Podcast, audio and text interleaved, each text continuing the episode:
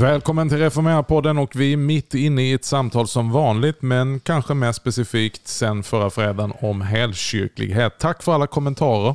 Fortsätt, låt dem komma. Vi vill veta vad tycker ni? Vad är er tanke om helkyrklighet?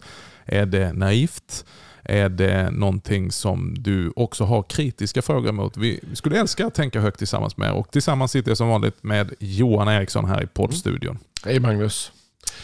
Förra gången så började jag med ett engelskt citat och vi hann aldrig komma dit, men vi ska försöka komma dit nu. Och Det är ju Gene Edward Wheat från Amerika. Eh, han skriver om Lutheran spirituality. Och eh, Han talar om att den lutherska traditionen har en unik kraft att kunna hjälpa att försona alla andra kristna traditioner. Och hur kan man då göra ett så starkt påstående? Och Hans take då det är ju att jo, men den är ju förankrad i den historiska kyrkan, har fötts utifrån den katolska kyrkan. Alltså alla lutheraner var från början goda katoliker. Ja, och Augsburgska bekännelsen visar vi, vi vänder oss blott mot missbruken. Ja. Vi står i Augsburgska bekännelsen, som är Svenska kyrkans bekännelse. Ja.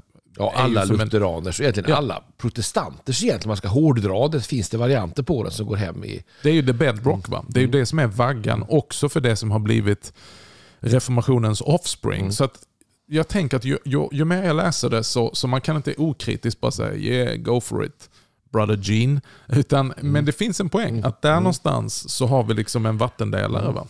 Men är vi lite förmätna när vi säger det nu? Typ, Ja, alla ska bli... Nej, men alltså, naturligtvis så låter det förmätet eftersom vi sitter här som lutheraner och, och säger det. Men eh, helkyrklighet Johan. Mm. Det är en spännande tanke. Vi fortsätter prata om det och vi var mitt inne i samtalet sist. Jag, fått mer, jag, jag tänker skulle vända det, för jag tänker också helkyrklighet innebär inte att man accepterar allt. Det innebär inte bara att man abdikerar för det som man inte tycker är rätt eller som faktiskt bryter mot ens egen tradition. Då får du utveckla det. Nej, men jag tänker på den feedback vi har fått här. Jag menar, vi, vi pratar om försoning. Menar, någon har lyft fram den Waldenströmska subjektiva försoningsläran Mm. som ett exempel på någonting som kan vara svårt att fördra. Mm. Så tänker jag att de här eh, petimetertankarna, det kanske inte det är rätt att säga. Nej, men om- just den här frågan ska skilja oss åt. För det, kommer vi till läran då finns det mycket som skiljer oss åt. Både mot pentakostala och mot katoliken. Då kan man börja jaga de här skilja. Hur, vad säger man? i Problemet blir ju när man, när man säger så här att nej, Kristi död var ingen offerdöd. Då är det ju de som, som säger så som har problem. Medan vi säger jo, Kristi död är faktiskt centralt, en offerdöd. Det, det, det är svårt att läsa Bibeln annars. Det är svårt att liksom förankra det i, i hela Alltså det finns ett, ett offrat blödande lamm genom hela, från första sidan till sista sidan i, i, i Bibeln. Men det finns också andra aspekter som vi tar in i försoningsmotiv. Att eh, ja, det, finns, det är inte det enda budskapet, men det är det centrala och grundläggande budskapet. För att om Kristi död för oss inte är en offerdöd i vårt ställe för vår skull, då, är, då är det illa ute med vår frälsning. Ja. Men vad gör vi då när helkyrkligheten springer in i den subjektiva försoningsläran? Springer in, hur menar du, när den möter den? Ja, alltså det, jag tänker att helkyrkligheten handlar inte så mycket som läran som om uttrycken. Nej, men om, va, va, om du stannar där, för nu använder du ett ord som kanske inte alla subjektiva försoningsläran. Vad menar du? Vad lägger du i det? Då? Ja, det är Waldenströms... eh, Ja, det säger inte så mycket. Nej, det säger inte så. Wallenström var en av Rosenius närmaste medarbetare. Kanske den naturliga efterträdaren, men så blev det inte. Nej, för 1871 så lämnar de EFS och bildar Missionsförbundet. De Och- köpte synt, hyrde lokal och startade eget. Ja, big time för att det var faktiskt majoriteten som lämnade med Wallenström och de lämnade också Svenska kyrkan in med det för att de säger nej till Augsburgska bekännelsen och den gemensamma bekännelsen och på grund just av lä- försoningsläran. Ja. Och, och sen bildar de, och sen är mycket av EFS arbete när vi då systematiserar Rosenius skrifter från pietistens utgåvor och budbäraren och missionstidningen in i det som idag är böcker, är det ju för att faktiskt bemöta Waldenström. Mm. Och, och om, om Rosenius så, så skriver man bland annat så här att hos Rosenius, så, till skillnad mot detta, så smälte det lutherska arvet, det var ju hans grund. Det smälte samman med inslag från både pietism, herrnhutism och metodism. Alltså man skulle kunna säga de väckelserörelser som fanns eh, på den tiden. Eh, och det som ligger till grund för väldigt mycket frikyrkorörelse idag, metodismen inte minst. Mm. Eh, men det här smälter samman i Rosenius. Så istället för att säga antingen eller så skulle man kunna säga att Rosenius redan där är helkyrklig och säger både och. Inte minst hans samarbete i Stockholm med George Scott Mm. Som var en metodistmissionär Mm. i Stockholm. Men det som gör Rosenius unik det var att han var angelägen om att väckelserörelsen skulle bli kvar inom Svenska Ja. kyrkan. Ja, på bekännelsens grund.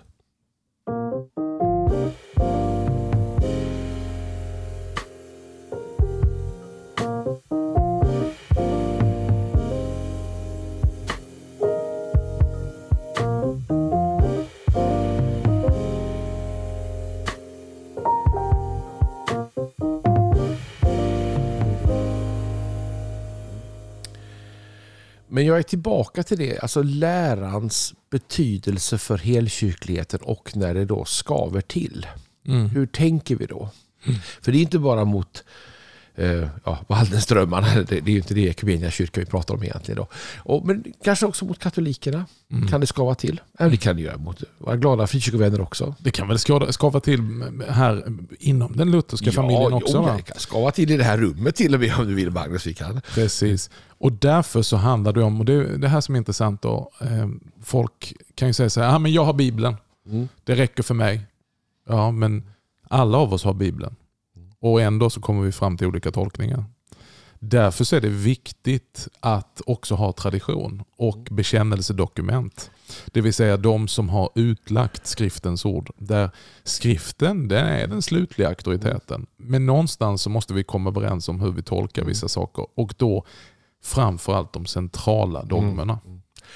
Och så vi måste ha en ödmjukhet för varandra när det går isär. Mm. Om, alltså om inte det är avgörande saker som treenigheten och sånt såklart. Men jag tänker mycket på nattvardsfirandet till exempel. Mm. Där, där är jag då eh, strikt anhängare av, av, av vår eh, realpresens tänkande och en väldig vördnad för nattvarden, gåvorna och att det sker i kyrkans ordning. Mm. Sen är jag gl- glad att gå i frikyrkor. Mm. Men, och då tänker jag att när jag är i en frikyrka som i värsta fall parafraserar instiftelseorden, Mm. kör hönökaka och druvjuice och hälften hamnar i heltäckningsmattan. Mm.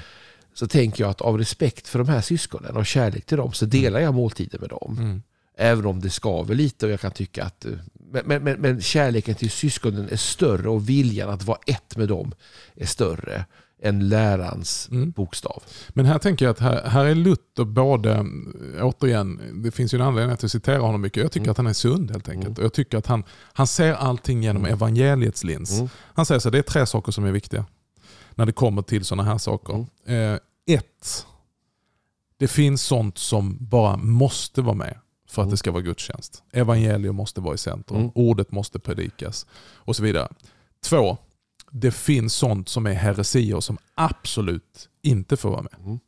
Men tre, det finns jättemycket som vi kan ha och som vi kan slippa. Vi kan använda det om det främjar evangeliet. Men skymmer det evangeliet så behöver det inte vara en heresi utan det är bara det att nej, det är inte bra för det skymmer evangeliets verklighet och kraft. Och då tänker jag, där har vi tredje punkten på det här. Ja, eh, eh, är det någonting som, som vi direkt borde stämpla och säga att nej så får det absolut inte vara. Nej, men frågan är, är det bra? Styrker det verkligen vad som sker i nattvarden? Hjälper det oss att se Kristus när vi är eh, lite vårdslöst, nu vet jag inte, alltså du tar ju bara ett, ett hypotetiskt Mm. exempel men som Mm. kanske liknar. Alltså ordningarna finns ju där inte för att ordningarna i sig själva är heliga och, Mm. och liksom, jo men det står i skriften kapitel och vers. Utan det, det finns ju till där för att det ska främja evangeliets förkunnelse. Nej, Jag har också en bild när det kommer till ordningar och framförallt lära att, jag tror jag nämnt det här, eh, förut för mer än ett halvår sedan nu, att man kan se det som en cirkel och så, som är lite otydlig och så utanför den cirkeln, med ganska stort avstånd, finns det en väldigt tydlig eh, rektangel eller kvadrat. Som Mhm. cirkeln och cirkeln anger ju liksom vår lutherska, Mm. mm. det här är liksom innanför den cirkeln. Mm. Det som är utanför måste inte vara fel, men det är inte vår tradition. Och sen Mm. har du den här hårda fyrkanten med tydliga gränser där det Mm. faktiskt blir heresi, där man Mm. går utanför Mm. evangeliet eller utan.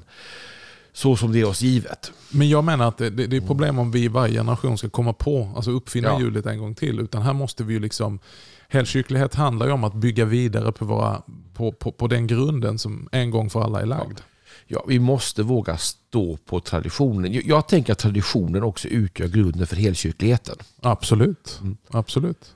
Och, och att eh, traditionen inte är negativ, den är inte heretisk, den är inte en konkurrent. Vi tror på sola scriptura, men det innebär ju att skriften har företräde framför traditionen. Inte att traditionen ska tas bort eller glömmas. Nej, och reformatorerna själva då, som, som eh, blir lastade för det här uttrycket sola scriptura. Mm. De har både kyrkoordningar, biskopar Mm. och bekännelseskrifter. Alltså där de lägger ut skriften. Mm. Skriften är högsta auktoritet. Men skriften måste tolkas.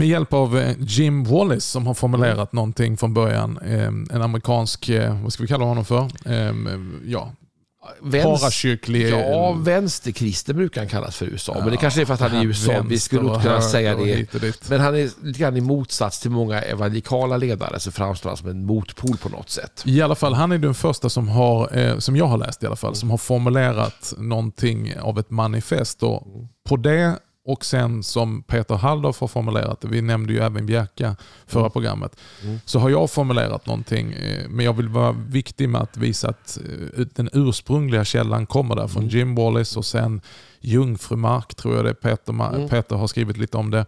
Och så har jag utvecklat vad jag säger. Och då säger jag så här att globalt så sker det en helkyrklig rörelse mot kyrkans centrum. Och det är intressant att tala om det du talar om. Vad är kyrkans centrum? Som önskar förvalta och fördjupa, förena och förnya hela kyrkans gemensamma rikedom och arv. Denna rörelse är biblisk utan att bli fundamentalistisk. Den är sakramental utan att bli stramt sakral. Den är öppen för anden utan att bli sluten mot världen. Den har socialt patos utan att bli teologiskt otydlig. Den rymmer reflektion utan att förlora sin passion.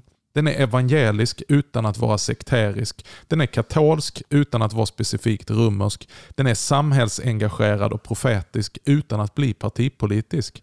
Den är karismatisk utan att bli fanatisk. Den förenar medvetet historisk liturgi med modern lovsång, såväl som stilla kontemplation med ivrig mission.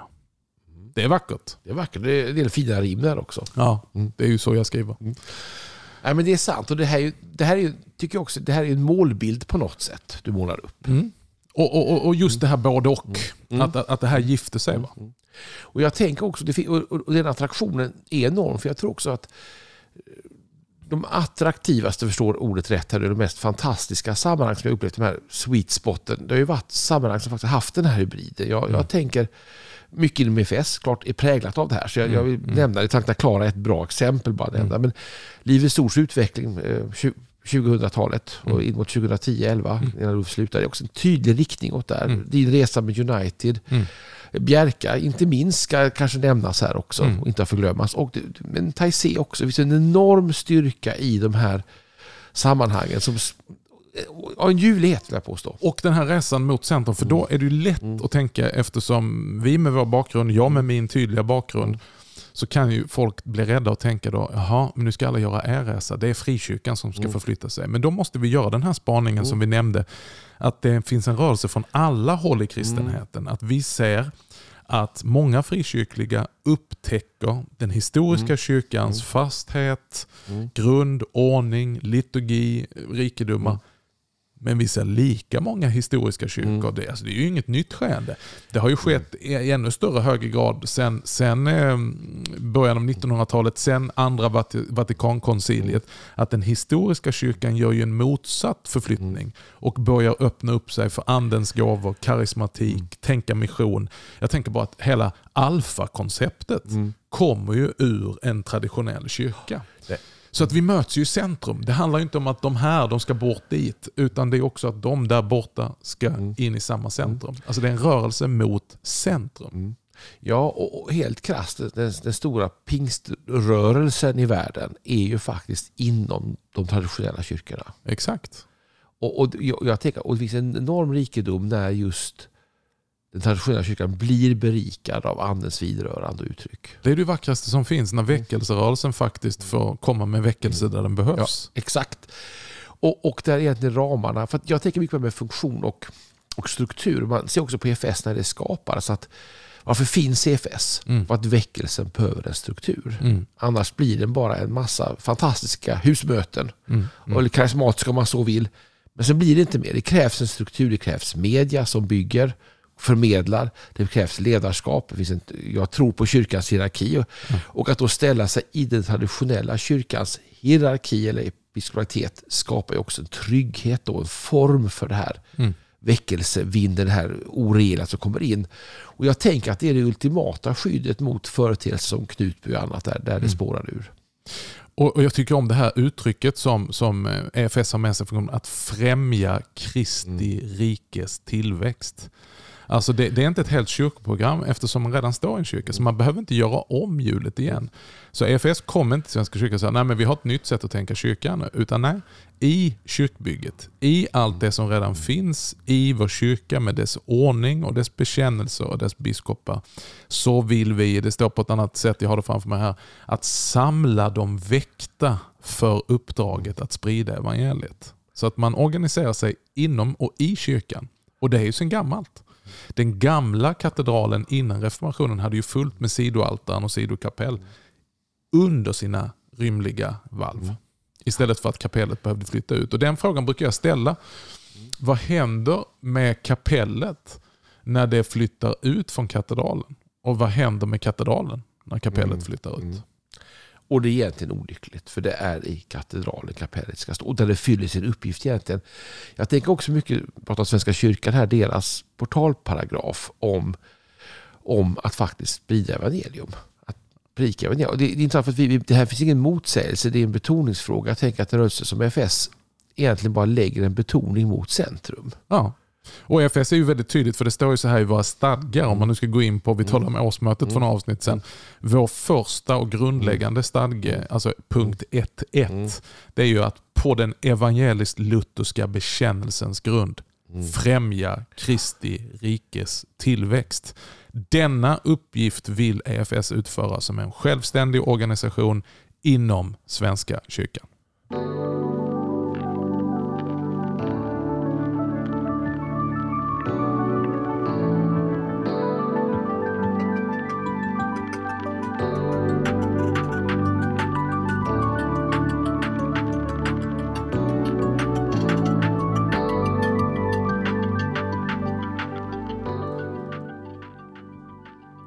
På den stadgen så fortsätter det sen då, men med frihet för anslutna föreningar att utforma arbetet efter lokala förhållanden. Och Här har vi liksom både det mm. fasta och det fria.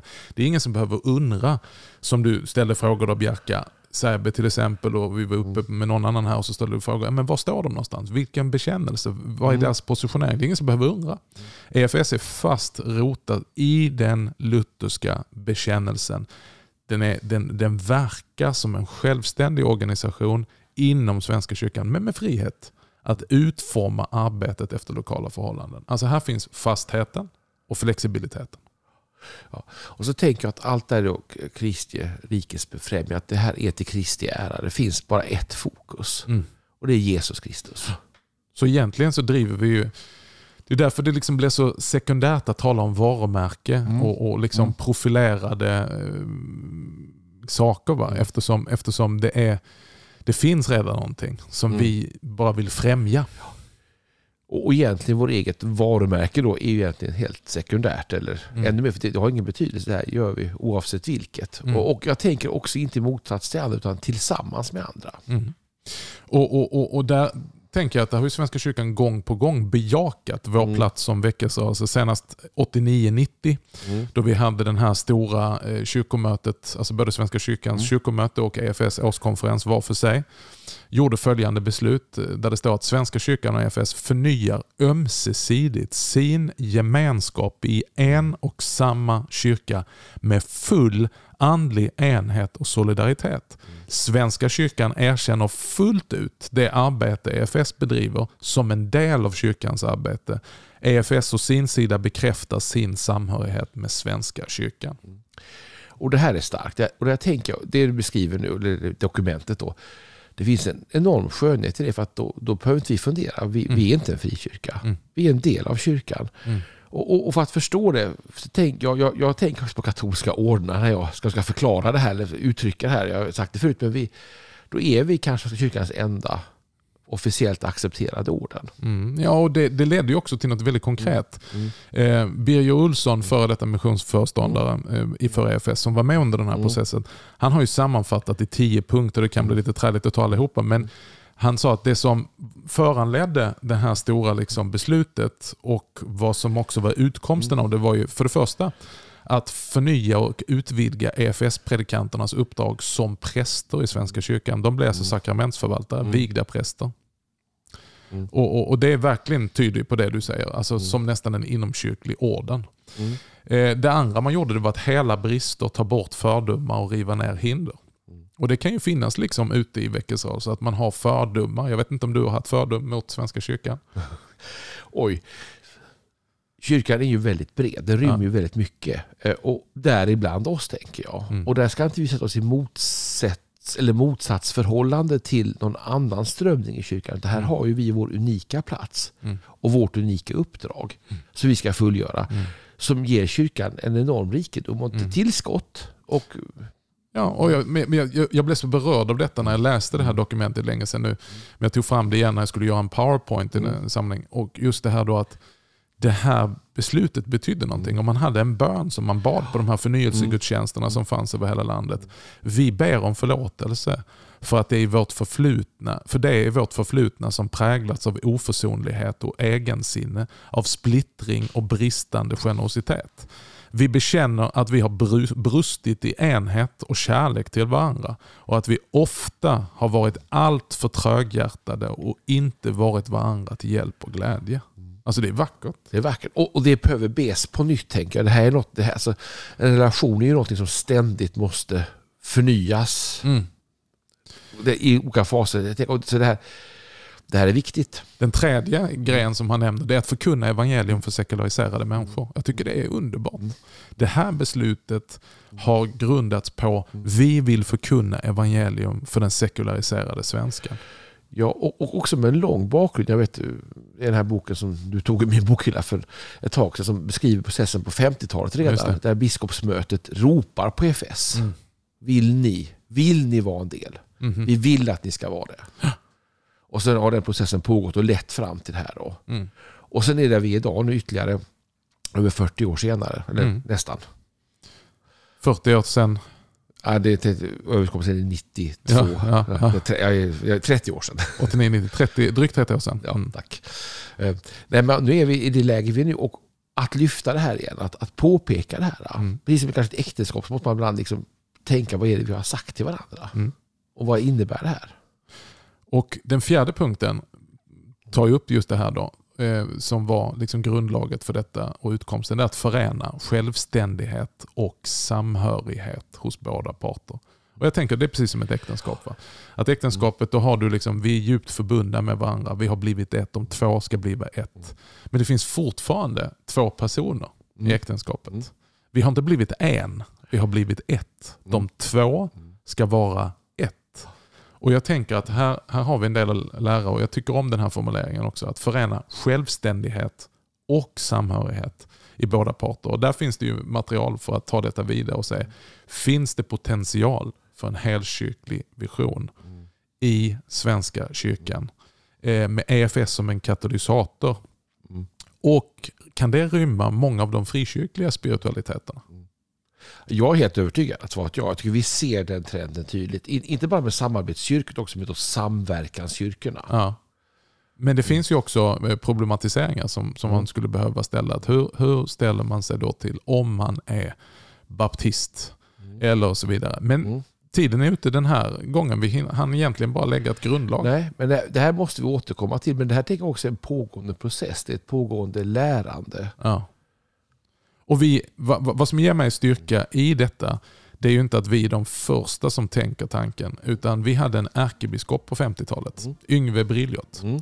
Han sa, låt oss med frimodighet röra oss i hela den allmänliga kyrkans rika skattkammare och ur den hämta allt som kan leda till församlingens uppbyggelse i evangelisk anda. Amen, det var bra. Bra avslutning på det här avsnittet. Vi återkommer nästa fredag. Mm. Följ oss på reformera, re, kolon formera på sociala medier och spana in oss på vår hemsida reformera.net och glöm inte skicka in era kommentarer. Hejarop såväl som kritiska frågor. Eh, och, och Vi förstår att det här är ett samtal som pågår och eh, de som hör av sig säger att ah, men ni förenklade lite. Ja, men följ med oss i, i samtalet så ska vi försöka gräva djupare och djupare och inte väja för det som är problematiskt. Men ni, våra kära lyssnare, kan faktiskt hjälpa oss att se de områdena som vi eh, inte eh, av någon anledning ser eller tar upp. Ja, och här är vi ödmjuka in, inför att vi sitter inte på hela sanningen. Men stort tack för att ni lyssnar på oss. Till Ja. nästa gång önskar vi Guds rika välsignelse.